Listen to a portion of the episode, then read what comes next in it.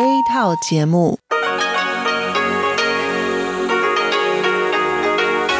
ที่นี่สถานีวิทยุเรดิโอไต้หวันอินเตอร์เนชันแนล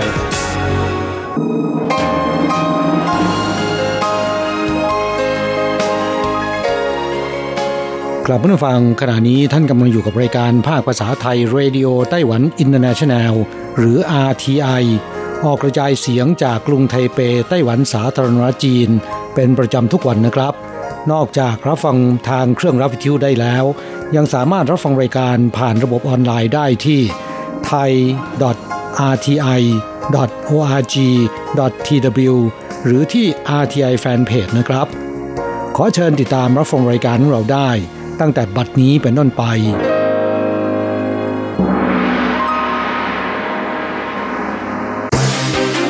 ลำดับแรก ขอเชิญติดตามรับฟัง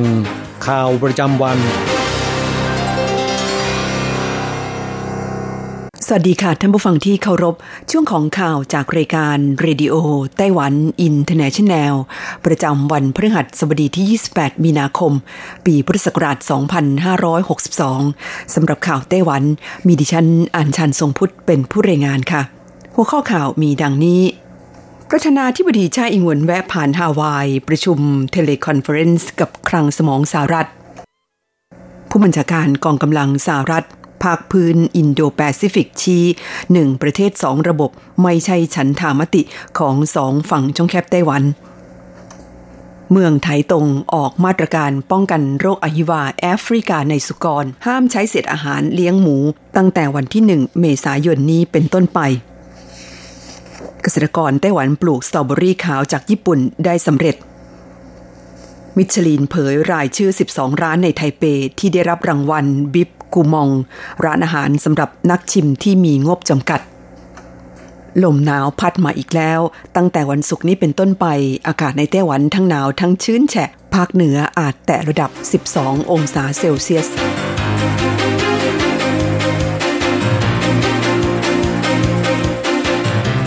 ต่อไปเป็นรายละเอียดของข่าวค่ะ ประธานาธิบดีไช่อิงเหวินซึ่งเพิ่งเสร็จสิ้นการเยือนประเทศพันธมิตรในมหาสมุทรแปซิฟิก ได้แวะผ่านเกาะฮาวายของสหรัฐ และช่วงบ่ายวันที่ 17 มีนาคมตามเวลาท้องถิ่นของฮาวาย ได้ร่วมประชุม teleconferenceกับนักวิชาการของมูลนิธิ Heritage คลังสมองของสหรัฐ ในประเด็นเรื่องไต้หวันกับสหรัฐ ความสัมพันธ์ในฐานะหุ้นส่วนอย่างยั่งยืน ในภูมิภาคอินโดแปซิฟิก โดยประธานาธิบดีชาอิวนเน้นย้ำจุดยืนที่ชัดเจนว่าต้องการให้ความสัมพันธ์ระหว่างสองฝั่งช่องแคบไต้หวัน สอดคล้องกับสภาพความเป็นจริง และทำรงไว้ซึ่งสถานภาพปัจจุบันแต่ทั้งนี้ไม่ใช่เรื่องง่าย เพราะจีนพยายามเปลี่ยนแปลงสถานภาพปัจจุบัน ทวีความตึงเครียดทางการทหาร และจำกัดการมีส่วนร่วมในเวทีสากลของไต้หวันข่าวต่อไปผู้บัญชาการกองกำลังสหรัฐภาคพื้นอินโดแปซิฟิกชี้หนึ่งประเทศสองระบบไม่ใช่ฉันทามติของสองฝั่งช่องแคบไต้หวันพลเรือเอกฟิลิปเอส เดวิดสัน ผู้บัญชาการกองกำลังสหรัฐประจำภาคพื้นอินโดแปซิฟิก กล่าวขณะรายงานต่อคณะกรรมาธิการการทหาร สภาผู้แทนรัษฎรสหรัฐ เมื่อช่วงเช้าวันที่ 27 มีนาคม ตามเวลาในกรุงวอชิงตัน ระบุว่านโยบายหนึ่งประเทศสองระบบที่สีจิ้นผิน ผู้นำจีนแผ่นใหญ่เสนอขึ้นมา เพื่อแก้ไขปัญหาระหว่างสองฝั่งช่องแคบไต้หวันนั้น ไม่ใช่ฉันทามติระหว่างสองฝั่งช่องแคบไต้หวัน กองกำลังสหรัฐประจำภาคพื้นอินโดแปซิฟิก จะยังคงร่วมมือด้านการทหารกับไต้หวันต่อไป เพื่อปรับปรุงขีดความสามารถในการปฏิบัติการร่วมกัน พร้อมกันนี้ยังย้ำจุดยืนของสหรัฐที่คัดค้านความเคลื่อนไหวใด ๆ ที่มุ่งจะเปลี่ยนแปลงสถานภาพปัจจุบันของสองฝั่งช่องแคบไต้หวันเพียงฝ่ายเดียวและสนับสนุนวิธีการที่ประชาชนบนสองฝั่งช่องแคบไต้หวัน สามารถยอมรับได้ รวมถึงจังหวะเวลาผลลัพธ์ในวงกว้าง และโดยสันติวิธี ทั้งนี้ผู้บัญชาการกองกำลังสหรัฐประจำภาคพื้นอินโดแปซิฟิก พร้อมด้วยนายแรนดอลชิฟเฟอร์ผู้ช่วยรัฐมนตรีว่าการกระทรวงกลาโหมของสหรัฐฝ่ายกิจการความมั่นคงเอเชียแปซิฟิก ได้เข้าร่วมการประชาพิจารณ์เรื่องความเคลื่อนไหวทางการทหาร และความท้าทายต่อความมั่นคงแห่งชาติสหรัฐ ในภูมิภาคอินโดแปซิฟิก ที่จัดโดยคณะกรรมการการทหาร สภาผู้แทนรัษฎรสหรัฐข่าวต่อไปไถตรงออกมาตรการป้องกันอหิวาแอฟริกาในสุกร ห้ามใช้เศษอาหารมาเลี้ยงหมู ตั้งแต่วันที่ 1 เมษายนนี้เป็นต้นไป เทศบาลเมืองไถตรงประกาศห้ามนำเศษอาหารมาเลี้ยงหมู ตั้งแต่วันที่ 1 เมษายนนี้เป็นต้นไป ทั้งนี้เพื่อป้องกันการระบาดของโรคอหิวาแอฟริกาในสุกร ที่กำลังแพร่ระบาดในหลายประเทศ พร้อมกันนี้ยังเรียกร้องประชาชนและร้านอาหารอย่าให้เศษอาหาร แก่ผู้เลี้ยงสุกรมิฉะนั้นอาจถูกปรับกองอนุรักษ์สิ่งแวดล้อมไถตรงถแถลงเมื่อวันที่ 27 มีนาคมที่ผ่านมาว่า นับจากที่เกิดการระบาดของโรคอหิวาแอฟริกาในสุกรเป็นต้นมา กองอนุรักษ์สิ่งแวดล้อมได้ดำเนินมาตรการหลายอย่าง เพื่อป้องกันการแพร่ระบาดของโรคดังกล่าว โดยช่วงระหว่างเดือนตุลาคมถึงเดือนธันวาคมปีที่แล้ว ได้ทำการสำรวจฟาร์มเลี้ยงสุกรในเขตเมืองไถตงที่ใช้เศษอาหารเลี้ยงสุกร ซึ่งพบว่ามีทั้งสิ้น 51 แห่ง แต่หลายรายไม่มีอุปกรณ์ ต้มเศษอาหารด้วยความร้อนสูง เพื่อฆ่าเชื้อโรคที่อาจปนเปื้อนมากับเศษอาหาร ส่วนใหญ่ใช้เตาธรรมดาทั่วไปเท่านั้น ขณะที่บางรายไม่มีการนำเศษอาหารไปต้มก่อนด้วยซ้ำไปหลังผ่านการแนะนำ ณวันที่ 15 มีนาคม มีฟาร์มเลี้ยงสุกร 38 ราย เปลี่ยนมาเลี้ยงสุกรโดยใช้อาหารสัตว์แทน มี 12 แห่งปิดกิจการ และอีกหนึ่งรายที่กำลังจะเปลี่ยนมาใช้อาหารสัตว์แทนเศษอาหาร ในวันที่ 1 เมษายนนี้กองอนุรักษ์สิ่งแวดล้อมไถตรงเตือนว่า นับจากวันที่ 1 เมษายนนี้เป็นต้นไปห้ามใช้เศษอาหารมาเลี้ยงสุกร ผู้ฝ่าฝืนจะถูกปรับเป็นเงิน 1,200 ถึง 6,000 เหรียญไต้หวัน ข่าวต่อไปเกษตรกรไต้หวันปลูกสตรอเบอรี่ขาวญี่ปุ่นได้สำเร็จแล้วคุณผู้ฟังคะสตรอเบอรี่ขาวซึ่งเป็นสตรอเบอรี่พันธุ์จากญี่ปุ่นนั้น สามารถปลูกในไต้หวันได้แล้ว ฟาร์มสตรอเบอรี่แห่งหนึ่งที่ตำบลผูหลี เมืองนันโถ ซึ่งเจ้าของฟาร์มคือคุณเฉินชีฮวาใช้เวลาในการทดลองปลูกสตรอเบอรี่ขาว ซึ่งเป็นพันธุ์จากญี่ปุ่นที่มีรสหวานและกลิ่นหอม นานถึง 4 ปี จึงประสบความสำเร็จ คุณเฉินชีหวาเจ้าของฟาร์มสตรอเบอรี่เปิดเผยว่าสตรอเบอรี่ขาวมีผลผลิตน้อยมาก เพราะดอกสตรอเบอรี่ที่จะกลายเป็นผลนั้น เราจะเหลือผลสตรอเบอรี่ไว้ให้โตเต็มที่เพียงผลเดียว เนื่องจากผลผลิตมีน้อยราคาจึงสูงมาก สตรอเบอรี่ขาวหนึ่งต้น จะให้ผลผลิตไม่เกิน 5 ลูก อีกทั้งต้องฟูมฟัก ดูแลและเอาใจใส่อย่างดี รดน้ำใส่ปุ๋ยต้องให้พอเหมาะ มากหรือน้อยเกินไปอาจเฉาตายได้ง่าย เนื่องจากผลผลิตน้อยจึงมีราคาสูงกว่าสตรอเบอรี่ทั่วไปถึง 5 เท่าตัว สนุนราคาที่ขายหน้าฟาร์ม 1 ช่างหรือ 600 กรัม ราคาสูงถึง 1,500 เหรียญไต้หวัน และกำลังเป็นที่ต้องการของตลาดทำให้เกษตรกรจากตำบลข้างเคียง แห่มาขอเรียนรู้วิธีการปลูกสตรอเบอรี่ขาว จากคุณเฉินฉีหัวกันมากมาย ซึ่งคุณเฉินฉีหัวก็ยินดี แบ่งปันประสบการณ์ให้แก่เพื่อนเกษตรกรคนอื่นๆ อย่างเต็มอกเต็มใจ ข่าวต่อไปมิชลินเผยรายชื่อ 12 ร้านในไทเปที่ได้รับรางวัลบิบกูมอง ร้านอาหารสำหรับนักชิมที่มีงบจำกัดคุณผู้ฟังคะ หลังจากที่เปิดตัวคู่มือแนะนำร้านอาหารและที่พักมิชลินไกด์ไทเป ประจำปี 2561 หรือมิชลินไกด์ไทเป 2018 ไปแล้ว ล่าสุดมิชลินหันมารุกส่งเสริมบิบ กูมอง หรือร้านอาหารสำหรับนักชิมที่มีงบประมาณจำกัด ร้านที่ได้รับสัญลักษณ์รับรองนี้สามารถเข้าถึงได้ง่าย ด้วยราคาที่ย่อมเยาคุ้มค่า ด้วยอาหาร 3 อย่าง ราคาต้องไม่เกิน 37 ยูโร หรือประมาณ 1,300 บาทโดยเป็นอีกหนึ่งเครื่องหมายรับรองคุณภาพจากมิชลินไกด์นอกเหนือจากเครื่องหมายดาวมิชลิน โดยเมื่อวันที่ 27 มีนาคมที่ผ่านมาได้ประกาศรายชื่อ 12 ร้านในไทเป ที่ได้รับรางวัลบิบกูมอง ซึ่งได้แก่ 1. ร้านอาเฉิงเออโร เป็นร้านอาหารเมนูเนื้อหาน 2. คือร้านอากัวเชียใจเมียน อาหารเมนูบะหมี่ไต้หวัน 3. คือร้านซื่อชวน อูชาวโช เป็นอาหารเสฉวน 4. ร้านตูอีชู่เป็นอาหารปักกิ่ง ห้าเหรินเหอหยวนอาหารยุนนาน 6. ไม้เมี่ยนตั้นใจ อาหารเมนูบะหมี่ไต้หวัน 7. หน่เหนียงเตเตี้ยน อาหารไต้หวัน 8. หลงหลงหยวนอาหารเจียงซูและเจอเจียง 9. เชฟฟรอนไฟ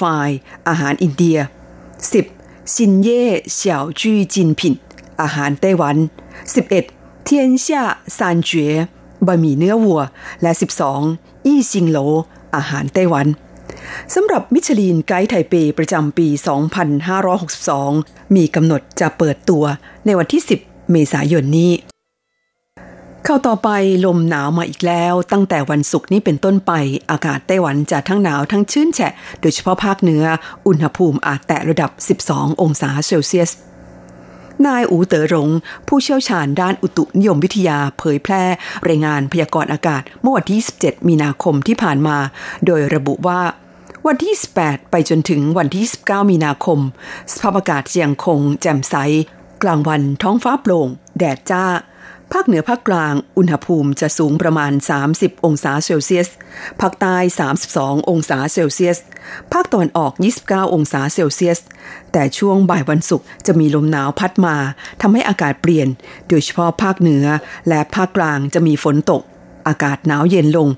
จากนั้นในวันอาทิตย์ที่ 31 มีนาคมจะมีลมหนาวกำลังแรงระลอกใหม่พัดมา โดยในวันจันทร์นั้นอากาศจะหนาวเย็นที่สุด คาดอุณหภูมิจะลดเหลือประมาณ 14 องศาเซลเซียส ในเขตตัวเมือง และในเขตพื้นที่โล่งกว้างนั้น คาดว่าจะลดลงเหลือประมาณ 12 องศาเซลเซียสท่านฟังคะนั่นเป็นช่วงของข่าวไต้หวันประจำวันนี้นำเสนอโดยดิฉันอัญชันทรงพุทธค่ะ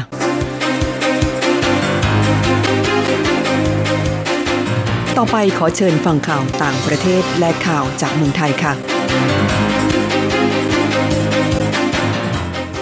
สวัสดีค่ะ คุณผู้ฟังที่เคารพ ช่วงของข่าวต่างประเทศและข่าวในเมืองไทยรายงานโดยดิฉันการจยากริชยาคมค่ะ ข่าวต่างประเทศสำหรับวันนี้นั้นเริ่มจากข่าว สิงคโปร์แจงไอเดีย ขอขึ้นทะเบียนสตรีทฟู้ดเป็นมรดกโลก ทางการสิงคโปร์ประกาศว่าจะยื่นขอองค์การการศึกษาวิทยาศาสตร์ และวัฒนธรรมแห่งสหประชาชาติ หรือยูเนสโกขึ้นทะเบียนสตรีทฟู้ดสิงคโปร์ซึ่งหากเป็นผลสำเร็จจะได้อยู่ในบัญชีมรดกโลกทางวัฒนธรรม รายการเดียวกับอาหารญี่ปุ่น และเบียร์เบลเยียม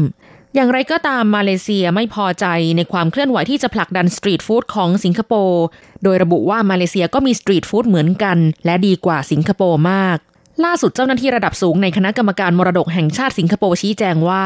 การเสนอขึ้นทะเบียนมรดกโลกอย่างเป็นทางการในสัปดาห์นี้ ไม่ได้หมายความว่าสตรีทฟู้ดของสิงคโปร์ดีกว่าหรือพิเศษกว่า หรือเป็นต้นกำเนิดของสตรีทฟู้ดก่อนประเทศอื่น ๆ แต่ต้องการรักษาวัฒนธรรมร้านขายอาหารริมทางของสิงคโปร์เอาไว้โดยเจ้าหน้าที่หวังว่าความพยายามขึ้นทะเบียนสตรีทฟู้ดของสิงคโปร์จะทำให้คนหนุ่มสาวหันมาสนใจประกอบธุรกิจการขายอาหารริมทางมากยิ่งขึ้น ข่าวต่อไป นายกนิวซีแลนด์ขอ Facebook ตรวจสอบโพสต์มากกว่าเดิม แต่ต้องคงไว้ซึ่งเสรีภาพ หลังเกิดเหตุยิงที่มัสยิดในเมืองไครสต์เชิร์ชของนิวซีแลนด์เมื่อวันที่ 15 มีนาคมที่ผ่านมาทำให้มีผู้เสียชีวิต 50 ราย นางจาซินดาอาร์เดนนายกรัฐมนตรีนิวซีแลนด์ กล่าวชื่นชมที่ Facebook เริ่มยกระดับแผนสกัดกั้นโพสต์ และข้อความที่สนับสนุนกลุ่มชาตินิยมผิวขาวบนสังคมออนไลน์อย่างไรก็ตาม Facebook ต้องดำเนินการให้มากขึ้นเพื่อไม่ให้เกิดเหตุการณ์ทำนองนี้ขึ้นอีก แต่ยังต้องคงไว้ซึ่งเสรีภาพ เปิดกว้างและรักษาความปลอดภัยบนอินเทอร์เน็ต Facebook ออกแถลงการณ์ว่าจะมีระบบตรวจคัดกรองมากขึ้นกับโพสต์แสดงข้อความเกลียดชังบน Facebook และ Instagram โดยประกาศว่าโพสต์ของกลุ่มชาตินิยมผิวขาว กับกลุ่มแบ่งแยกผิวขาว จัดอยู่ในพวกเดียวกับกลุ่มที่สร้างความเกลียดชัง และจะต้องถูกแบนใน Facebook ต่อไปขอเชิญคุณผู้ฟังรับฟังข่าวในเมืองไทยค่ะ กกตแถลงผลเลือกตั้งร้อยเปอร์เซนพลังประชารัฐมาเป็นอันดับหนึ่ง ตามด้วยเพื่อไทยและอนาคตใหม่ เมื่อวันที่ 28 มีนาคม คณะกรรมการการเลือกตั้งหรือกกตแถลงผลคะแนนการเลือกตั้ง 100เปอร์เซนส่วนรายละเอียดคะแนนแต่ละบุคคลจะลงในเว็บไซต์ของกกตผลการรวมคะแนนพักการเมือง 81 พักรวมทั้งสิ้น 35 ล้าน 532,647 คะแนน เรียงลำดับ 5 อันดับแรกดังนี้ 1. พักพลังประชารัฐ 8ล้าน433,137 คะแนน 2. พักเพื่อไทย7ล้าน926,630 คะแนน 3. พักอนาคตใหม่6ล้าน265,950 คะแนน 4. พักประชาธิปัตย์3ล้าน947,726 คะแนน และ 5. พักภูมิใจไทย3ล้าน732,883 คะแนน ส่วนรายชื่อผู้มีสิทธิ์จำนวน 51ล้าน239,638 คน มีผู้มาใช้สิทธิ์ 38ล้าน268,375 คน คิดเป็น 74.69เปอร์เซ็นต์ไม่มาใช้สิทธิ์ 12ล้าน971,263 คน คิดเป็น 25.31เปอร์เซ็นต์ส่วนจำนวนบัตรเลือกตั้งทั้งสิ้น 38ล้าน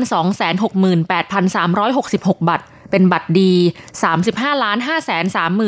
532,645 บัตร คิดเป็น 92.85%บัตรเสีย2ล้าน1 3 3 3 2 7 บัตร คิดเป็นร้อยละ 5.57 งดออกเสียง 65,392 บัตร คิดเป็น 1.58% ต่อไปเป็นอัตราแลกเปลี่ยนประจำวันพฤหัสบดีที่ 28 มีนาคม พุทธศักราช 2562 อ้างอิงจากธนาคารกรุงเทพสาขาไทเป โอนเงิน 10,000 บาทใช้เงินเหรียญไต้หวัน 9,910 เหรียญ แลกซื้อเงินสด 10,000 บาทใช้เงินเหรียญไต้หวัน 1260 เหรียญ 1 ดอลลาร์สหรัฐใช้เงินเหรียญไต้หวัน 31.11 เหรียญแลกซื้อค่ะ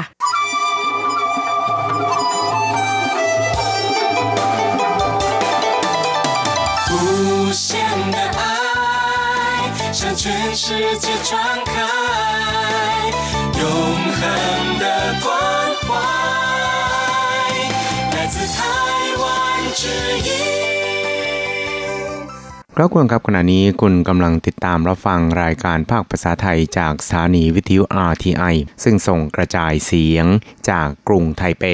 ไต้หวันสาธารณรัฐจีนอยู่นะครับ และต่อไปนั้นขอเชิญคุณผู้ฟังติดตามรับฟังชีพประจรเศรษฐกิจจากการจัดเสนอของ กฤษณัยสายประพาส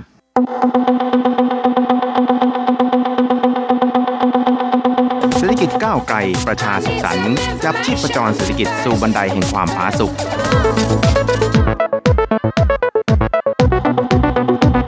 ร่วมจับชีพประจรเศรษฐกิจกับกฤษณัยสายประพาส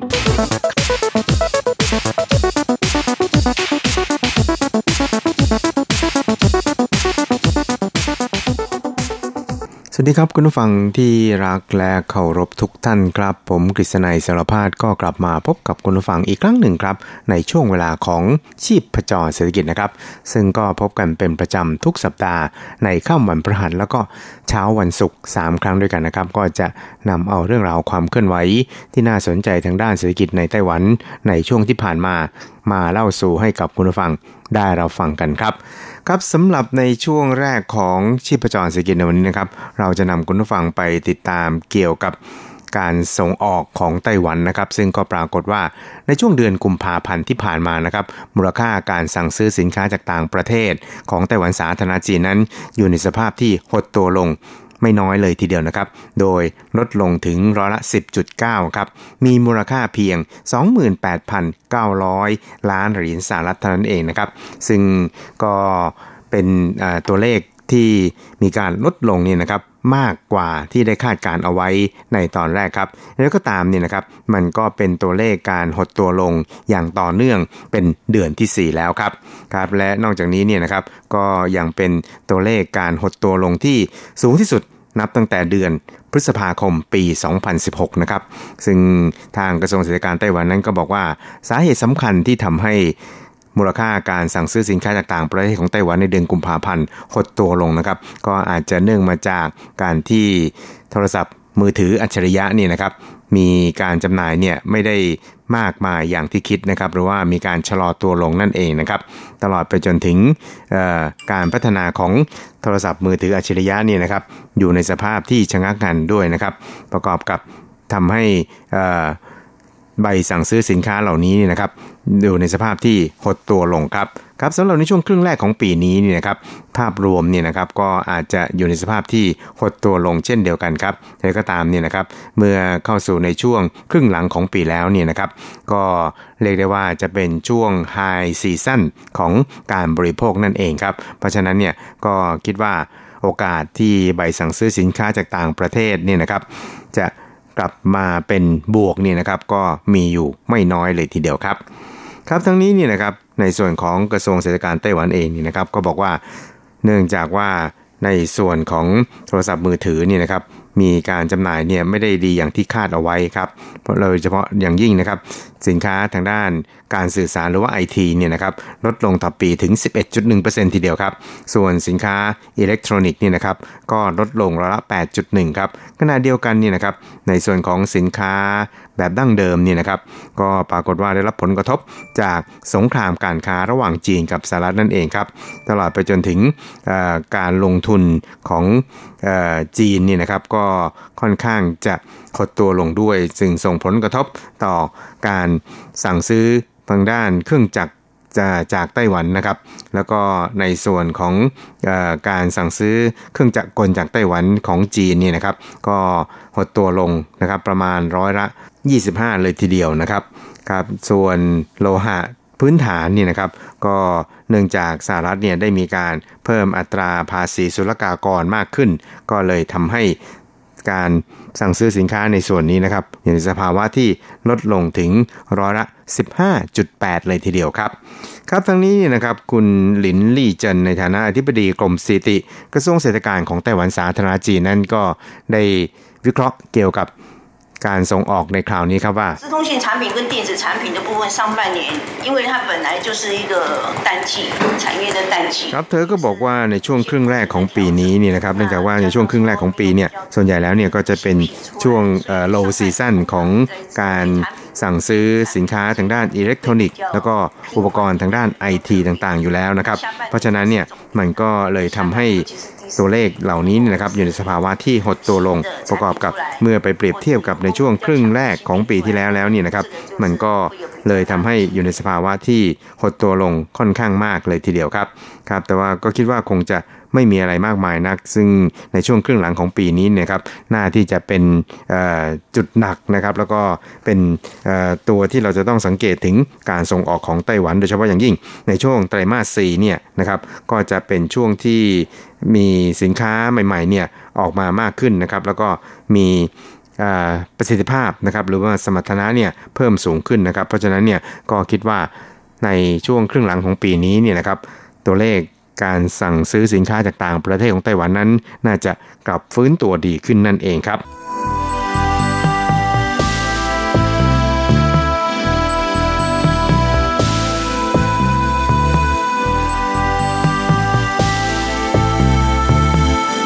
ครับอีกเรื่องหนึ่งครับเราไปดูกันที่เรื่องราวเกี่ยวกับการไหลออกของมันสมองของไต้หวันหรือว่าสมองไหลนะครับ ซึ่ง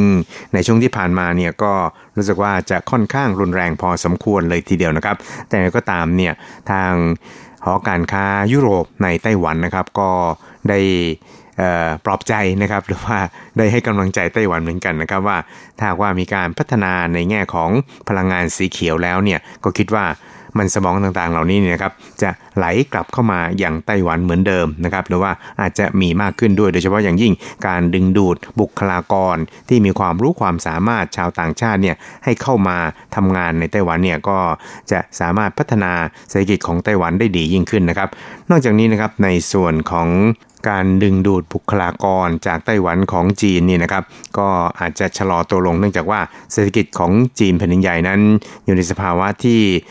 ชะลอตัวลงเช่นเดียวกันนะครับ เพราะฉะนั้นเนี่ยก็เลยจะทำให้บุคลากรไต้หวันเนี่ยไหลกลับเข้ามาอย่างไต้หวันได้มากยิ่งขึ้นนั่นเองครับครับพอการค้ายุโรปนะครับแล้วก็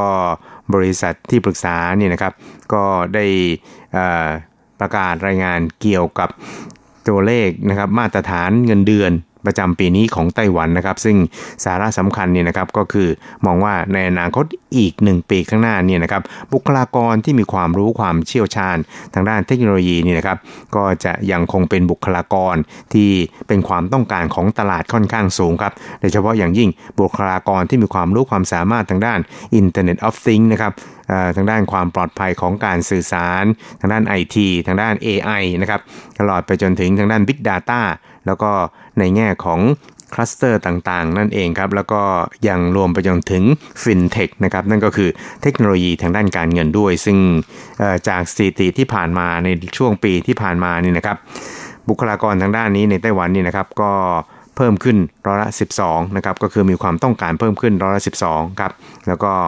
ยังมี ช่างเทคนิคอะไรต่างๆ ในไต้หวันนี่นะครับ ต่างก็ต้องการที่จะหางานใหม่ เพื่อที่จะให้ได้เงินเดือนที่เพิ่มสูงมากยิ่งขึ้นนั่นเองครับครับทางนี้โดยคุณอูเศร้าอีนะครับในฐานะผู้ช่วยผู้จัดการของบริษัทที่ปรึกษาที่ทำการสำรวจ แล้วก็จะทำรายงานดังกล่าวเนี่ยก็ได้ระบุเกี่ยวกับกรณีดังกล่าวครับ โดยบอกเขาบอกว่าเราเห็นว่า เธอก็บอกครับบอกว่าเมื่อเราพิจารณาจากโครงสร้างทางการตลาดที่มีอยู่ตอนนี้เนี่ยนะครับก็อาจจะกล่าวได้ว่ามันมีแนวโน้มที่ค่อนข้างจะนิยมที่จะหาบุคลากรจากต่างประเทศเนี่ยให้เข้ามาร่วมในการ ประกอบกิจการในไต้หวันนะครับ ซึ่งก็คิดว่าจะมีช่างเทคนิคต่างชาติเนี่ยมาไต้หวันเนี่ยมากยิ่งขึ้นนะครับหรืออาจจะเป็นบุคลากรที่มีความรู้ความสามารถในอุตสาหกรรมต่างๆนะครับ ซึ่งก็จะมาฝึกงานในไต้หวันด้วยนะครับ แล้วก็เพื่อให้พวกเขาเหล่านี้นะครับกลายเป็นบุคลากรที่ มีความรู้ความสามารถนะครับ แล้วก็เหมาะสมกับการพัฒนาอุตสาหกรรมในไต้หวันครับสำหรับในส่วนของประเด็นที่ในช่วงที่ผ่านมานะครับ จีนเนี่ยนะครับก็พยายามที่จะดึงบุคลากรที่มีความรู้ความสามารถของไต้หวัน ไปทำงานในเมืองจีนมากยิ่งขึ้นเนี่ยนะครับ เธอก็มีความเห็นครับบอกว่า นื่องจากในช่วงนี้เนี่ยนะครับเศรษฐกิจของจีนเองก็อยู่ในสภาวะที่ชะงักงัน แล้วก็ชะลอตัวลงนะครับก็คือมีการเติบโตที่ไม่ได้เร็วเหมือนอย่างในอดีตที่ผ่านมา เพราะฉะนั้นเนี่ยมันก็อาจจะเป็นผลดีต่อการที่ไต้หวันเนี่ยจะดึงบุคลากรให้กลับเข้ามาอย่างไต้หวันนะครับ แล้วก็ถือได้ว่าเป็นการลดความวิตกกังวลที่บุคลากรไต้หวันถูกดึงไปเมืองจีนมากจนเกินไปครับ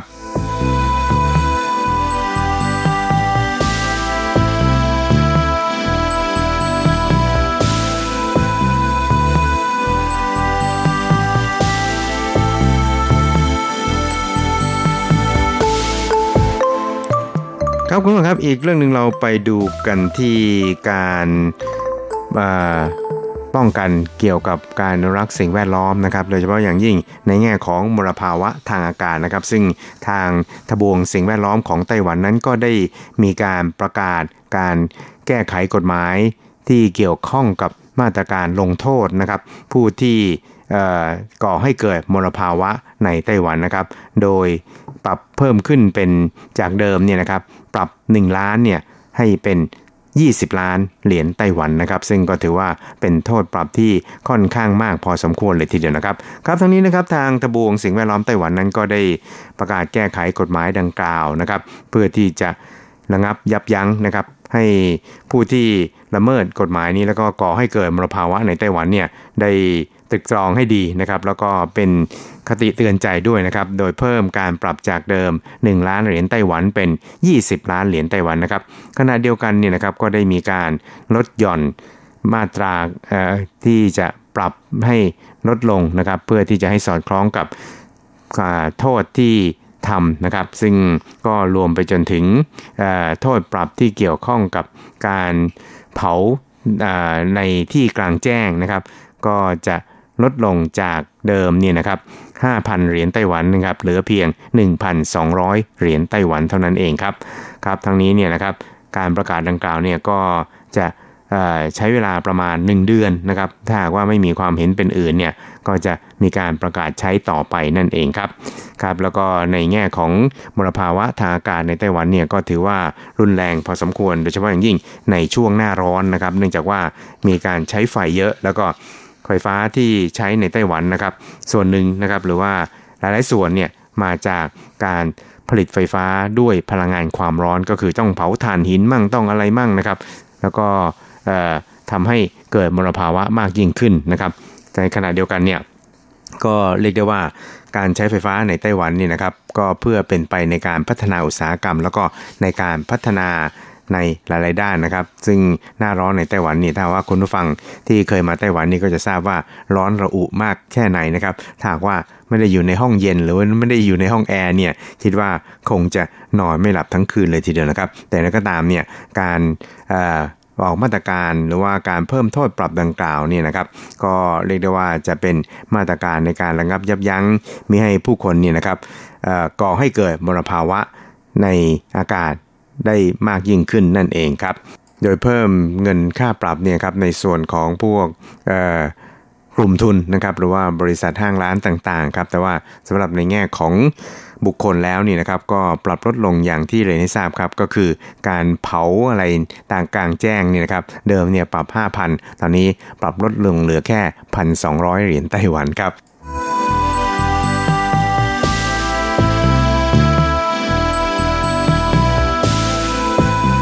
ครับคุณครับเวลาของชีพจรเศรษฐกิจในวันนี้ก็หมดลงแต่เพียงเท่านี้นะครับ เราจะกลับมาพบกันใหม่ในสัปดาห์หน้า เวลาเดิมและที่เดิม สวัสดีครับ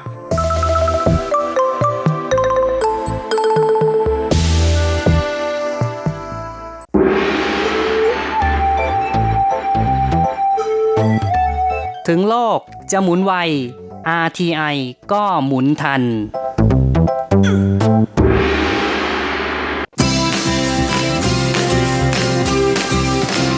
ข่าวเด็ดกีฬามัน รู้ลึกฉับไว ไม่ว่าที่ไหนในโลกกว้างกับทีระยางและเจาะลึกกีฬาโลก สวัสดีครับคุณฟังทุกท่านผมธีระยาง พร้อมด้วยเจาะลึกกีฬาโลกประจำสัปดาห์นี้ก็กลับมาพบกับคุณฟังอีกแล้ว เช่นเคยเป็นประจำพร้อมข่าวกีฬาเด็ด ๆ มันๆ จากทั่วโลก และสำหรับสัปดาห์นี้เราก็มาเริ่มกันที่ข่าวคราวในแวดวงกีฬาเทนนิสกัน กับการแข่งขันเทนนิสหญิง WTA ทัวร์รายการ Miami Open 2019 ชิงเงินรางวัล 9.03 ล้านเหรียญสหรัฐ หรือตกประมาณเกือบเกือบ 300 ล้านบาท ที่แข่งขันกันที่เมืองแมอามีของมรัฐฟลอริดาในประเทศสหรัฐ โดยในการแข่งขันประเภทหญิงเดี่ยวรอบ 8 คนสุดท้ายนะฮะหรือรอบก่อนรองชนะเลิศนั้นก็มีนักกีฬาไต้หวัน สามารถทำผลงานหลุดเข้ามาร่วมลงชิงชัยด้วยนะนั่นก็คือ เซี่ยชูเวยซึ่งปัจจุบันนั้นเป็นมืออันดับ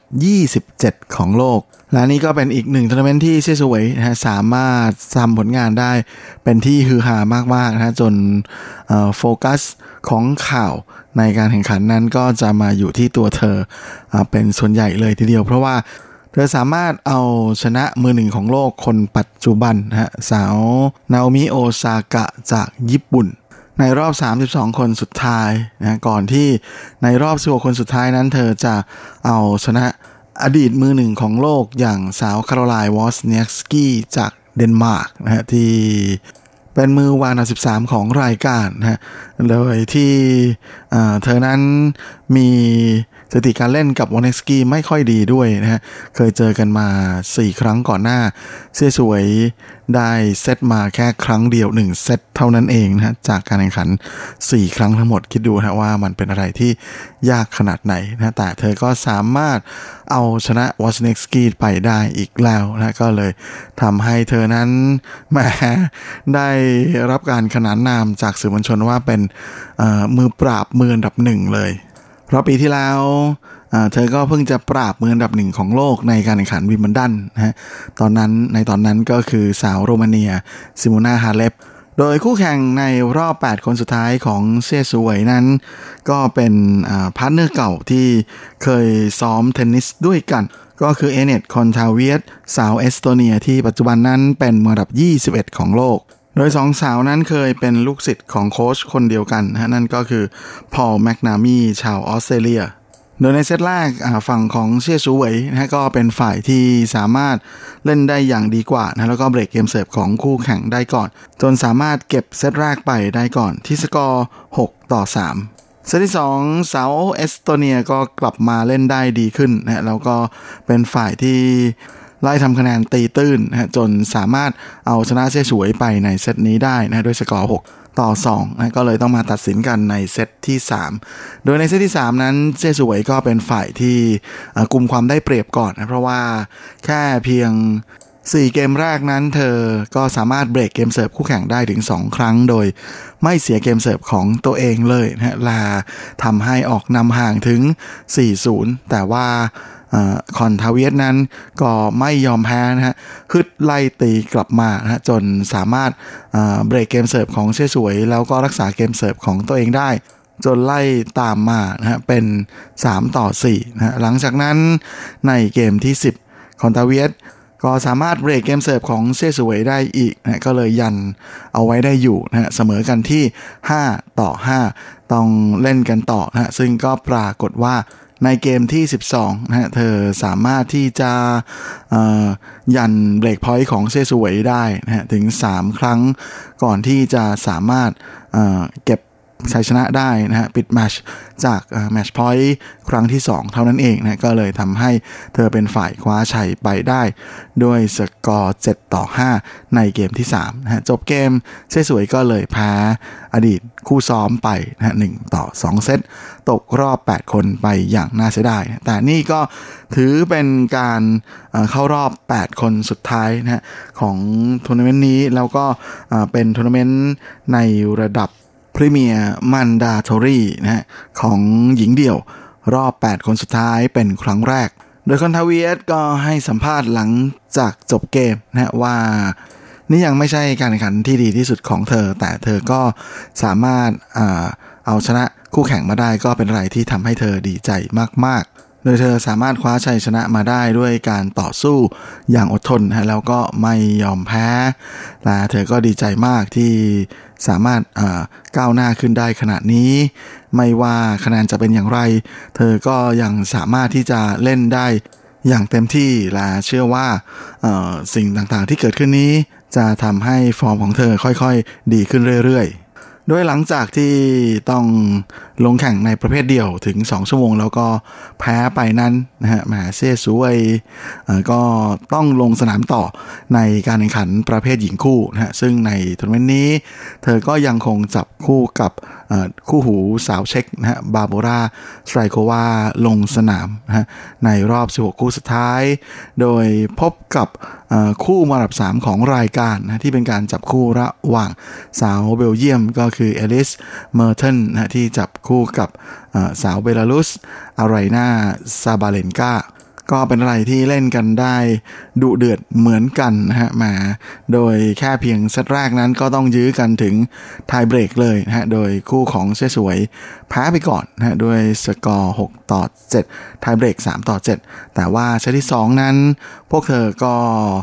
สามารถเบรกคู่แข่งได้หลายครั้งนะฮะแล้วก็ ทำให้พวกเธอนั้นกลับมาอยู่ในเกมอีกครั้งนะฮะด้วยการคว้าเซตที่ 2 มาครองด้วยสกอร์ 6 ต่อ 2 ก็ต้องมาตัดสินกันในเซตที่ 3 ซึ่งแข่งกันในระบบซุปเปอร์ไทเบรกนะที่มาเป็นไร ซึ่งน่าเสียดายทีเดียวที่คู่ของเซซูเวย ก็แพ้ไปในช่วงเซตที่ 3 นี้ด้วยสกอร์ 3 ต่อ 10นะก็เป็นว่าตกรอบ 16 คู่สุดท้ายนะอดเข้ารอบ 8 คู่สุดท้ายอย่างน่าเสียดายทีเดียวโดยหลังจบการแข่งขันนั้นเชสวยก็ให้สัมภาษณ์นะฮะว่า เธอรู้ดีว่าคู่แข่งของเธอนั้นก็เป็นคนที่เล่นเกมบุกเป็นหลักนะเธอก็ปล่อยให้เล่นไปนะเพราะว่าบางทีมันก็จะทำให้เกิดการตีเสียเองนะฮะมากขึ้น อย่างไรก็ดีนะฮะบางทีก็กลายเป็นว่าคู่แข่งเธอก็เล่นกลับมาเล่นได้ดีในช่วงเวลาที่เธอดาวลง โดยเฉพาะยิ่งนะตอนที่ในเซตที่3นะฮะซึ่งเธอนำคู่แข่งอยู่ 4 ต่อ 0 มันเป็นสถานการณ์ที่คล้ายๆ กับตอนที่เธอเล่นในออสเตรเลียโอเพนกับนาโอมิโอซากะเลยทีเดียว แม้ว่าเธอจะพยายามระวังแล้วนะแต่ก็ กลายเป็นว่าจู่ๆนะฮะเธอก็กลับมาเล่นตั้งรับมากขึ้นนะจนทำให้คู่แข่งกลับมาอยู่ในเกมได้ แล้วก็ต้องเสียเซตนั้นไปจนแพ้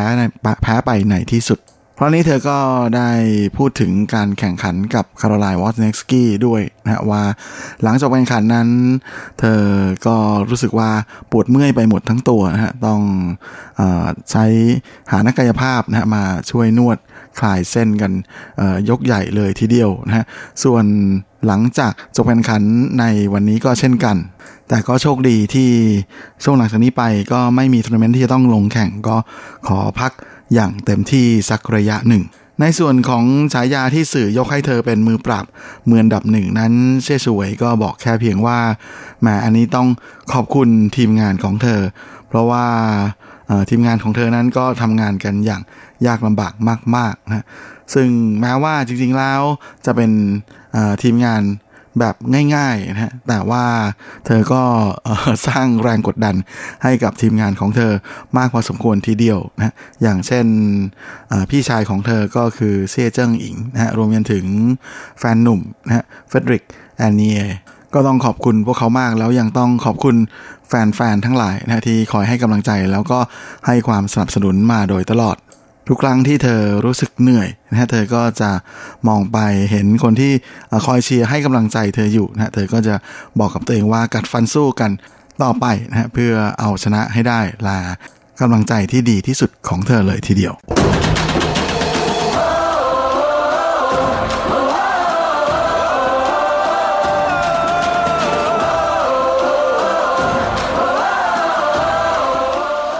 สำหรับในทัวร์นาเมนต์นี้นอกจากเซซูเวยแล้วนะก็ยังมีอีกสองสาวไต้หวันที่ลงแข่งในประเภทคู่ด้วยก็คือจันยงหลาน และจันเฮ่าชิงนะฮะซึ่งทั้งคู่นั้นก็ทำผลงานได้ค่อนข้างจะดีเลยทีเดียวนะฮะโดยแข่งขันรอบ 8 คู่สุดท้ายนั้นก็ได้ร่วมลงแข่งด้วยนะฮะโดยลงสนามพบกับ คู่ดูโอที่เป็นการจับคู่ระหว่างสาวสวิสเบรินดาเบนซิสที่จับคู่กับสาวรัสเซีย ดาเรีย คาซาตินาและคู่นี้ก็เล่นกันสนุกทีเดียวนะโดยในเกมที่ 2 เกมที่ 3 แล้วก็เกมที่ 6 เกมที่ 7 ของเซตแรกนั้น ต่างฝ่ายต่างก็ ผลัดกันเบรกเกมเสิร์ฟของคู่แข่งนะฮะ แล้วในเกมที่ 8 ก็กลับเป็นฝ้าของจันยงรานและจันเท่าชิงที่เบรกคู่แข่งได้อีกเป็นครั้งที่3นะก่อนที่จะรักษาเกมเสิร์ฟของตัวเองได้ในเกมถัดมา จึงเก็บเซตแรกไปได้ก่อนด้วยสกอร์ 6 ต่อ 3 ในเซตที่ 2 คู่ของจันยงหลานและจันเฮ่าชิงก็เป็นฝ่ายที่เบรกเกมเสิร์ฟของคู่แข่งได้ก่อนอีกนะฮะในเกมที่ 5 จนออกนำถึง 4 ต่อ 2 ได้สำเร็จ อย่างไรก็ดีนะฮะปรากฏว่าในเกมที่ 8 กับเกมที่ 10 นั้นกลับโดนคู่แข่งเบรกคืนไปนะฮะก็เลยทำให้แพ้ไปนะฮะในเซตนี้ด้วยสกอร์ 4 ต่อ 6 ต้องมาตัดสินกันในเซตที่ 3 ด้วยระบบซุปเปอร์ไทเบรก ซึ่งจันยงรานและจันเฮาชิงนะฮะหลังจากที่เสียแต้มแรกให้คู่แข่งไปก่อนนะเป็นฝ่ายตาม 0 ต่อ 1 พวกเธอทำได้ 4 แต้มรวดจนออกนำห่าง สุดท้ายสองสาวจันก็ไปขึ้นทันได้ก่อนที่ 9 ต่อ5นะฮะแม่ได้ถึง 4 แมตช์พอยต์เลยทีเดียวแต่ 3 แต้มถัดมานั้น เป็นฝ้าของดูโอจากสวิตและรัสเซียที่เป็นฝ่ายทำได้นะไล่ตามมาจนถึง 9 ต่อ8นะยังดีที่ในแต้มถัดมานั้นเป็นฝ้าของจันยงราและจันเฮาฉิงสามารถเก็บแต้มนี้มาได้นะจึงเป็นฝ่ายปิดแมชไปนะพร้อมกับคว้าเซตที่ 3 มาครองด้วยสกอร์ 10 ต่อ 8 สามารถทะลุเข้าถึงรอบรองชนะเลิศนะสี่คู่สุดท้ายต่อไป โดยใช้เวลาแข่งขันรวมสิ้นนานถึง 90 นาทีเลยทีเดียวอันนี้ก็เป็นการทะลุเข้าสู่รอบ สี่คู่สุดท้ายนะฮะครั้งที่ 4 ของจันยงหลานในทัวร์นาเมนต์ที่ไมอามีแล้ว หลังจากที่ 3 ครั้งก่อนหน้านั้น เธอเคยทะลุเข้ามาแล้วนะฮะโดยจับคู่กับ partner ที่แตกต่างกันไปนะฮะโดยในปี 2017 เธอจับคู่กับมาร์ตินาฮิงกิสนะฮะปี 2010 นั้นเธอจับคู่กับสาวจีนเจิ้งเจี๋ยนะฮะแล้วก็ในปี 2007 เธอจับคู่กับสาวไต้หวันนะฮะจวงเจียหลง โดยหลังจากเป็นการจ้างนั้นถูกผู้สื่อข่าวถามถึงเรื่องที่เธอมีอาการไม่สบายนะก่อนหน้านี้ว่าหายดีหรืออยังนะเจ้าตัวก็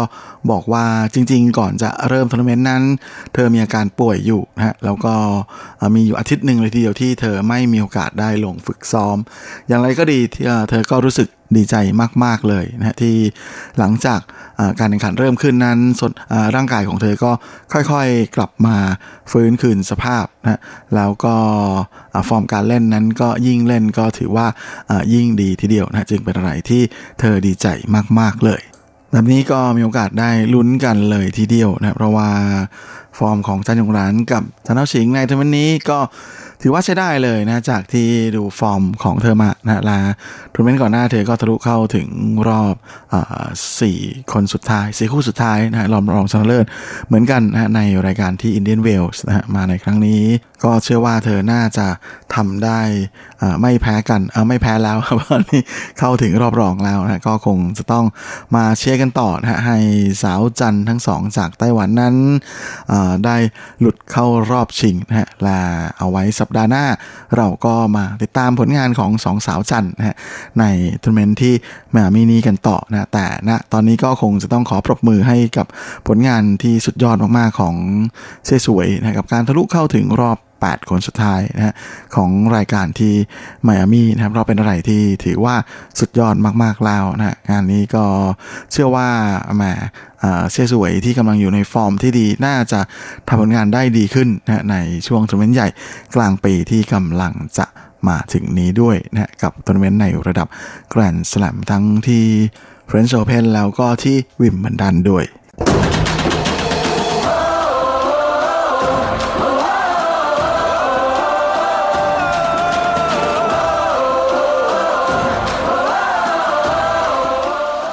ครับและเวลาของรายการสัปดาห์นี้ก็หมดลงอีกแล้วนะ ผมก็คงจะต้องขอตัว ขอลาไปก่อนด้วยเวลาเพียงเท่านี้เอาไว้เราค่อยกลับมาพบกันอีกครั้ง อาทิตย์หน้าเช่นเคย ในวันและเวลาเดียวกันนี้ ส่วนสำหรับวันนี้ขอให้คุณฟังทุกท่านโชคดี มีความสุขเฮ้งๆและสวัสดีครับ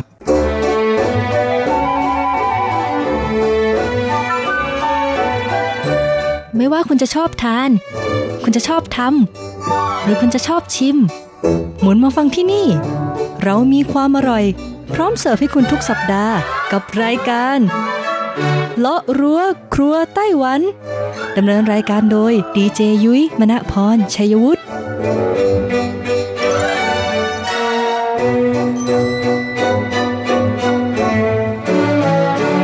วัสดีค่ะ คุณผู้ฟัง RTI ที่เคารพทุกท่านขอต้อนรับเข้าสู่รายการเลาะรั้วครัวไต้หวันค่ะ รายการที่จะนำเสนอเรื่องราวของความอร่อยที่เกิดขึ้นในไต้หวันนะคะดำเนินรายการโดยดิฉันดีเจยุ้ยมณพรชัยวุฒิค่ะสำหรับเรื่องราวความอร่อยของเราในสัปดาห์นี้นะคะ บอกเลยว่าต่อเนื่องมาจากสัปดาห์ที่แล้วค่ะ เพราะเป็นเรื่องราวที่เกี่ยวข้องกับเครื่องดื่มในไต้หวันค่ะคุณผู้ฟังเป็นเครื่องดื่มไต้หวันนะคะ ที่เจ้าของแบรนด์เนี่ยก็เป็นคนไต้หวัน แต่ประเด็นมันอยู่ที่ว่าความโด่งดังของเครื่องดื่มแต่ละแบรนด์แต่ละยี่ห้อเนี่ยบินไปไกลมากๆค่ะ ไกลไปจนถึงฮ่องกงเลยทีเดียวนะคุณผู้ฟังนะ ซึ่งต้องบอกเลยนะคะว่าในสัปดาห์ที่แล้วเนี่ยยุ้ยพูดอันดับ 10 ถึงอันดับ 6 ไปนะคะ ซึ่งแต่ละแบรนด์นี่ก็บอกเลยว่าถ้าคุณอาศัยอยู่ในไต้หวันหรือมาเที่ยวในไต้หวันเนี่ยเดินไปตามท้องถนนเนี่ยก็จะเห็นแบรนด์เหล่านี้อย่างแน่นอนเลยทีเดียวละค่ะ แต่พอไปดังไกลถึงฮ่องกงเนี่ยในฮ่องกงเองด้วยความที่พื้นที่เขาก็ไม่ได้ใหญ่มากนะ ดังนั้นแต่ละแบรนด์เนี่ยก็อาจจะมีสาขาอยู่เพียงแค่ค่1นถึงสสาขาเท่านั้น แต่บางแบรนด์ต้องบอกเลยว่าดังจนหยุดไม่อยู่จริง ๆ ค่ะ ถูกปากนะคะ ชาวเอเชียแน่นะ ไม่ว่าจะเป็นคนจีน คนไทย คนมาเล คนสิงคโปร์ คนเวียดนามนะคะ ก็จะมีการไปเปิดสาขาอยู่ตามประเทศต่างๆ ด้วย ต้องบอกเลยนะคะว่าประเทศไทยเองเนี่ยก็มีร้านขายเครื่องดื่มแบบเขย่าเขย่าของไต้หวันเนี่ยไปเปิดสาขาอยู่ไม่น้อยเลยทีเดียวละค่ะ ซึ่งส่วนใหญ่แล้วนะคะเกือบจะ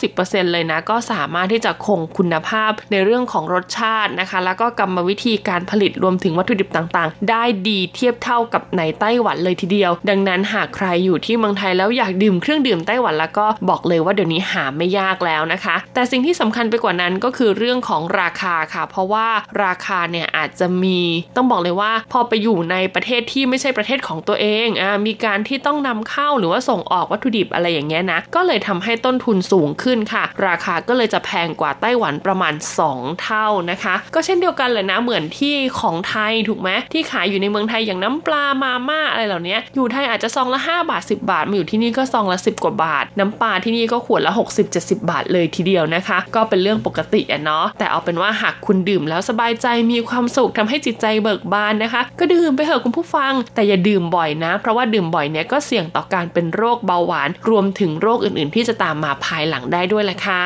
ซึ่งอันดับ 10 ถึงอันดับ 6 ในสัปดาห์ที่แล้วประกอบด้วย迷客夏นะคะ หรือว่า Milkshop ค่ะอันดับ 10 อันดับ 9 ค่ะหวานจั่วอินชานะคะ ซึ่งต้องบอกเลยว่าเป็นชานมที่เน้นรูปลักษณ์มากๆ เลยทีเดียว อันดับ 8 ค่ะ ชุนสุยถังนะคะ ชานมเจ้าแรกของไต้หวัน อันดับ 7 ค่ะเจิ้นจู่ตันนะคะ เป็นชานมที่เรียกได้ว่ามีการนำเอาชาจากชาติอื่นๆเนี่ยมาผสมด้วย แล้วก็อันดับ 6 นะคะ ก็คือลู่เจียวกังนะคะ หรือว่าดิออเลนั่นเองที่มีสัญลักษณ์เป็นรูปน้องกวางนะคะ ร้านนี้มีสาขาอยู่ที่เมืองไทยด้วยเช่นเดียวกัน เอาละค่ะสัปดาห์นี้เรามาต่อกันที่อันดับ 5 ถึงอันดับ 1 กันเลยดีกว่านะคะ ช่วง เปิดตำรา ความอร่อย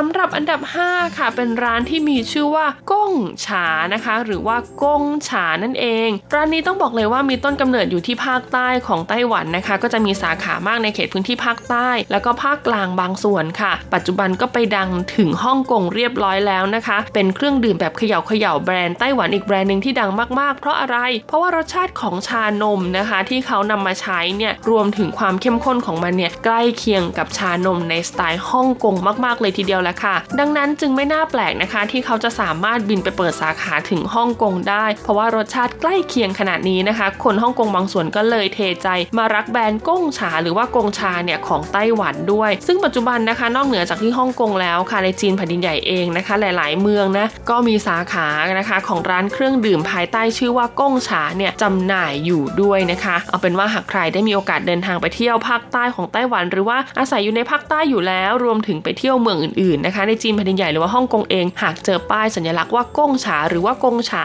G O N G C H ฮ่องกงแล้วก็ A เนี่ยให้รู้เลยว่าแบรนด์นี้เป็นแบรนด์ของไต้หวันนะคะ สามารถไปลองลิ้มชิมรสชาอร่อยๆจากไต้หวันได้ ต่อมาในอันดับที่ 4 ค่ะ คุณผู้ฟังเป็นร้านที่มีชื่อว่าอี้ฟังนะคะ ชื่อร้านนะคะในภาษาอังกฤษก็คือ Y E ค่ะ F A N G นะคะ ร้านนี้ต้องบอกเลยว่ามีต้นกำเนิดมาจากอีลาน ซึ่งนะคะร้านนี้เนี่ยเขามีความพิเศษมากกว่าร้านอื่นๆนะคะ แล้วก็โด่งดังในเรื่องของการนำเอาน้ำผลไม้ หรือว่าผลไม้สดค่ะมาผสมกับชารสชาติต่างๆนะคะ จนออกมาเป็น水果茶อ่านะคะก็คือเป็นชาผลไม้นั่นเอง ซึ่งส่วนใหญ่แล้วนะคะเขาก็จะใช้ผลไม้สดที่มีตามฤดูกาลของไต้หวันจากเขตเมืองต่างๆนะคะ ซึ่งต้องบอกเลยว่าถูกใจสาวกคนรักการดื่มชาที่ไม่ชอบแบบว่าดื่มชาที่มีส่วนผสมของนมอะ่ะเออ แต่ว่าการดื่มชาที่มีส่วนผสมของผลไม้เนี่ยก็จะช่วยทำให้สดชื่นมากๆเลยทีเดียวนะคะ ซึ่งนะคะชา original ของเขาที่ทำให้เขาโด่งดังมากๆเนี่ยก็คือชาผลไม้ที่มีการใส่เนื้อผลไม้สดประกอบด้วยส้ม เสาวรสแล้วก็แอปเปิลรวมถึงบางครั้งเนี่ยบางเจ้าเนี่ยมีการใส่ฝรั่งลงไปด้วยนะคะ ซึ่งรสชาติที่ออกมาก็จะมีความเปรี้ยวความหวานนะแล้วก็มีความหอมของชาที่สำคัญนะคะ ด้วยความที่เขาใช้ผลไม้สดนะ ดื่มน้ำผลไม้หมดแล้วนะคะ ก็ยังสามารถเอาเนื้อผลไม้เนี่ยมารับประทานได้ด้วย หลายๆ คนบอกว่าการดื่มชาร้านนี้นอกจากรสชาติที่ไม่หวานได้ความหอมของชาแล้วนะคะ ก็ยังไม่รู้สึกเลี่ยนด้วยนะ เพราะว่าอะไรเพราะว่าไม่ได้มีนมเป็นส่วนประกอบสำคัญไงดังนั้นหากใครนะคะที่อยากดื่มชาที่ให้ความสดชื่นก็ต้องร้านอี้ฝังเนี่ยแหละค่ะ哈。 ต่อมาในอันดับที่ 3 ค่ะ คุณผู้ฟังคือร้านที่มีชื่อว่าซิ่งฟูถังค่ะ ร้านนี้มีต้นกำเนิดมาจากเมืองซินจูนะคะ เขามีวัดอยู่หนึ่งวัดในเมืองซินจูค่ะ แล้วก็ร้านเนี้ยก็ขายเครื่องดื่มอยู่ข้างๆ วัด ดังนั้นค่ะบรรยากาศของร้านเนี้ยก็เหมือนกับบรรยากาศของวัดเลย คุณผู้ฟังป้ายร้านเอ่ยนะคะ การตกแต่งร้านถึงแม้ว่าจะเป็นร้านเล็ก ๆ แผงลอยนะคุณผู้ฟังที่ขายอยู่ตามตลาดกลางคืนหรือว่าตามย่านการค้าต่างๆเนี่ยแต่เขาก็พยายามแต่งร้านให้อออกมาในรูปแบบของวัดจีนค่ะคุณผู้ฟัง ดังนั้นเนี่ยสถานที่แห่งนี้ก็เป็นเหมือนวัดที่จะมอบความสุขให้กับคนที่ได้ดื่มเครื่องดื่มของเขานั่นเองนะ ซึ่งเครื่องดื่มของเขานะคะ ที่ดังแล้วก็ถูกใจคนฮ่องกงมากๆ ก็คงจะหนีไม่พ้นตัว signature ของเขาค่ะ ก็คือน้ำตาลทรายแดงไข่มุกใส่นมสดค่ะ ความพิเศษของเขาอยู่ที่การโรยผงน้ำตาลทรายแดงแล้วก็เผาด้วยไฟอ่อนๆนะคะทำให้น้ำตาลทรายแดงเนี่ยกรอบนะแล้วก็มีกลิ่นหอมขึ้นมานั่นเองค่ะ ดังนั้นใครที่ชอบดื่มเครื่องดื่มที่มีส่วนผสมของนมสดนะคะ แล้วก็มีไข่มุกที่เรียกได้ว่าหนึบหนึบไม่นิ่ม แต่ก็ไม่ได้แข็งจนเกินไปนะคะ ร้านซิ่งฝูถังเนี่ยเป็นอีกหนึ่งร้านที่ยุ้ยแนะนำเลยทีเดียวค่ะ เพราะเครื่องดื่มของเขานะคะ ส่วนใหญ่แล้วเนี่ยเพราะตัวยุ้ยเองเนี่ยเคยไปปะร้านนี้มาแล้วนะคุณผู้ฟัง เอาเป็นว่าถ้าตัวไหนที่มีนมเป็นส่วนผสมเนี่ยผ่านเกือบทั้งหมด แต่ถ้าตัวไหนที่ไม่มีนมเป็นส่วนผสมเนี่ยบอกเลยว่าไม่ค่อยผ่านเท่าไหร่นะ อาจจะเป็นเพราะว่าเขาอาจจะทำได้ไม่เข้าถึงรสชาตินะคะ ก็เลยทำให้เวลาเรากินแล้วเรารู้สึกไม่อิน อย่างช่วงหน้าร้อนปีที่แล้วอย่างเงี้ยคุณผู้ฟังเขามีเมนูที่แบบว่าทำจากอะไรอะเตี๋ยโต้ฮวาหรือว่าอัญชันค่ะ เป็นการเอาอัญชันมาใส่มะนาวใส่โซดา แล้วก็ใส่เหมือนเป็นวุ้นอะสีขาวๆอะให้มันเป็นเหมือนบัวลอยลอยอยู่ในน้ำอย่างนั้นน่ะคือแบบกินแล้วคือแบบไม่อร่อยอะเออคือไม่รู้จะพูดว่าอะไรคือกินแล้วไม่อร่อย แต่ถ้าเป็นตัวอื่นนะคะ อย่างเช่นชามุกรสสตรอเบอรี่นะคะ ชามุกรสผลไม้ต่างๆ รวมถึงเนี่ยแหละ เจ้าน้ำตาลทรายแดงนมสดตัวนี้นะคะ บอกเลยว่าอร่อยมากๆแนะนำให้ไปลองที่สำคัญนะหากคุณซื้อชามุกสตรอเบอรี่กับชามุกน้ำตาลทรายแดงเนี่ยมาถ่ายรูปคู่กันโอ้โหน่ารักมากๆ รับรอง คนกดไลค์ในโซเชียลมากมายอย่างแน่นอนเลยทีเดียวนะคะ มีสาขาอยู่ที่ตลาดกลางคืนชื่อดังของไทเปอย่างซื่อลิน night market ค่ะรวมถึงย่านการค้าซีเหมินติง ตอนนี้รู้สึกว่าเขาจะมีเป็นหน้าร้านนะคะ อยู่ตามห้างสรรพสินค้าชั้นนำด้วย เอาเป็นว่าสามารถไป search ชื่อกันได้นะซิ่งฝูถัง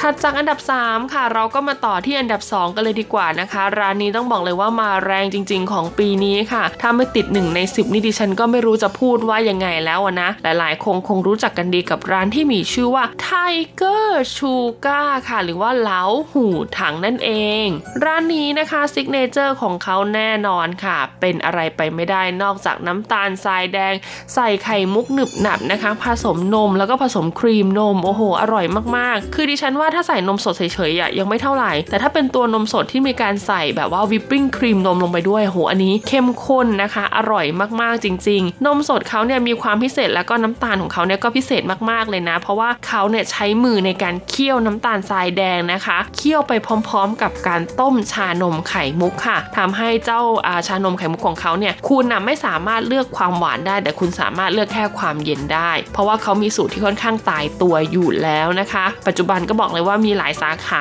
มากๆค่ะ ต้นกำเนิดอยู่ที่นครไหจงนะ ซึ่งปัจจุบันนี้เนี่ยร้านแรกที่เป็นสาขาต้นกำเนิดที่นครไหจงเนี่ยก็ยังมีคนต่อคิวยาวเยียดเลยนะ เรียกได้ว่าแบรนด์อื่น ๆ ที่ไปเปิดข้างๆนี่สู้ไม่ได้เลยทีเดียวนะ คุณผู้ฟังเอาเป็นว่าหากใครอยากทานนะคะ ตอนนี้นอกจากที่ไต้หวันแล้ว ที่ฮ่องกงก็มีสาขาของ Tiger Sugar ด้วยที่ยิ่งไปกว่านั้นค่ะ ที่เมืองไทยตอนนี้ก็มีสาขาของ Tiger Sugar ไปเปิดแล้วนะคะ เป็น Tiger Sugar ของแท้เลยนะ คือมันมีบางร้านเนี่ยเอาน้ำตาลของ Tiger Sugar ไป แต่ไม่ได้ใช้สูตรมุกของ Tiger Sugar แต่ร้านนี้เนี่ยคือเขาไปเปิดสาขาแบบเต็มเต็มสูตรเลยอะตกแต่งร้านอะไรเหมือนที่ไต้หวันเป๊ะเลยทีเดียวนะคะ ดังนั้นไปลองปะกันได้แต่ราคาสูงหน่อยนะได้ข่าวว่าราคาแพงกว่าไต้หวันเท่าหนึ่งเลยทีเดียวละค่ะ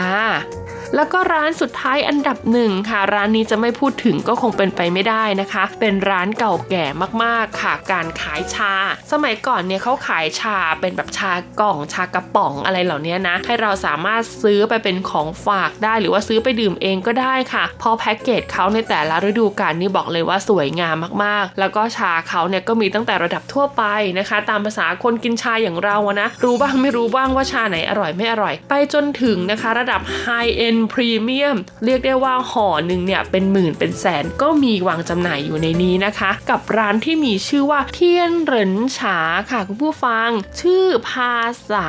อังกฤษของเขานะคะ จะใช้คำว่าเทียนเนี่ยเป็นเป็น10 10ที่แปลว่า 10 นะคะ แล้วก็เหรินก็คือ R E N แล้วก็ฉาก็คือ C H A ค่ะ สามารถไปหาข้อมูลได้เลยนะคะ ร้านนี้ปัจจุบันนะคะต้องบอกเลยว่าโลโก้ของเขาเนี่ยมี 2 แบบคือสีเขียวกับสีแดงอ่าถ้าเป็นสีเขียวนะคะจะเป็นร้านชาที่เรียกได้ว่ามีทั้งชาแบบว่ายังไม่ได้ต้มนะเป็นใบชานะคะจำหน่าย แล้วก็มีการจำหน่ายเป็นเครื่องดื่มชา สามารถเทคเอา a y ซื้อกลับบ้านได้เครื่องดื่มเขย่าเขย่านะ รวมถึงค่ะมีในส่วนของคาเฟ่ให้คุณสามารถจิบชา แล้วก็สั่งอาหารอื่น ๆ รับประทานคู่กันไปได้ด้วย แต่ถ้าเป็นสีแดงค่ะก็จะจำหน่ายแค่เฉพาะใบชา หรือว่าชาชงประเภทต่างๆ อย่างเดียวนะคะ ซึ่งปัจจุบันนี้เนี่ยถ้าเป็นตัวกล่องที่มีโลโก้สีแดงเนี่ยก็สามารถหาซื้อได้ตามร้านค้าทั่วไปนะคะ รวมถึงร้านสะดวกซื้อแล้วก็ซูเปอร์มาร์เก็ตชั้นนำในไต้หวันด้วย ซึ่งต้องบอกเลยนะคะว่าความเก่าแก่ของร้านนี้ที่เปิดมานานกว่า 50 ปีค่ะ ก็เป็นชื่อที่ต้องบอกเลยว่าคนฮ่องกงเนี่ยรู้จักเป็นอย่างดี เวลามาถึงไต้หวันถ้าเขาจะซื้อชากลับไปฝากญาติพี่น้อง คนฮ่องกงก็จะนึกถึงชาจากร้านเทียนเหรินฉาเนี่ยแหละค่ะ แต่พอมาเปิดในส่วนของเคาน์เตอร์จำหน่ายเครื่องดื่มแบบเขย่าเขย่านะคะ โดยตัวชาเนี่ยเขาก็ใช้ใบชาคุณภาพที่ขึ้นชื่อของเทียนเหรินฉาเนี่ยมาทำก็ยิ่งทำให้เครื่องดื่มของเขาเนี่ยเป็นที่ชื่นชอบของคนรักการดื่มชาที่แท้ทรู เพราะคนจีนนะคะคุณผู้ฟังเวลาเขาดื่มชาเนี่ยเขาไม่ได้แค่ต้องการน้ำตาลอย่างเดียว เขาต้องการความหอมของใบชาด้วยละค่ะ ดังนั้นพอเอาใบชาแท้มาต้มมาทำเป็นน้ำชานะคะ แล้วก็มาทำเป็นเครื่องดื่มแบบบรรจุแก้ว จะมีเหรอคะที่คนฮ่องกงเนี่ยจะไม่ชื่นชอบจนในที่สุดก็ตัดสินใจค่ะ ซื้อสาขาเฟรนไชส์ไปเปิดในฮ่องกงเป็นที่เรียบร้อยแล้ว โดยเมนูขึ้นชื่อของร้านนี้นะคะ ก็จะมีในส่วนของชานมค่ะ ซึ่งเป็นชานมที่มีกลิ่นหอมของชาเนี่ยรุนแรงมาก ๆ เลยทีเดียวนะคุณผู้ฟัง แล้วก็มีในส่วนของคิง518 ชาด้วยนะคะ เอ๊ะ 518 หรือ 918ยูไม่แน่ใจนะ คือมันจะมีตัวหนึ่งอะที่เป็นเครื่องดื่มที่มีตัวเลขอยู่โหย ต้องบอกเลยว่าอันนั้นอร่อยมาก ๆ และยิ่งเอามาผสมกับนมสดนะคะ บอกเลยว่าเป็นอะไรที่ลงตัวสุด ๆ จริง ๆ เลยละค่ะ ดังนั้นหากใครอยากดื่มชานมที่มีกลิ่นของชาชัดเจน แล้วก็สัมผัสได้ถึงความเข้มข้นของนมคุณภาพดีนะคะ ก็อย่าลืมนึกถึงร้านเทียนเหรินชาค่ะ บอกเลยว่าถูกใจคนฮ่องกงขนาดนี้ก็รับอันดับหนึ่งประจำปีนี้ไปเลยละค่ะ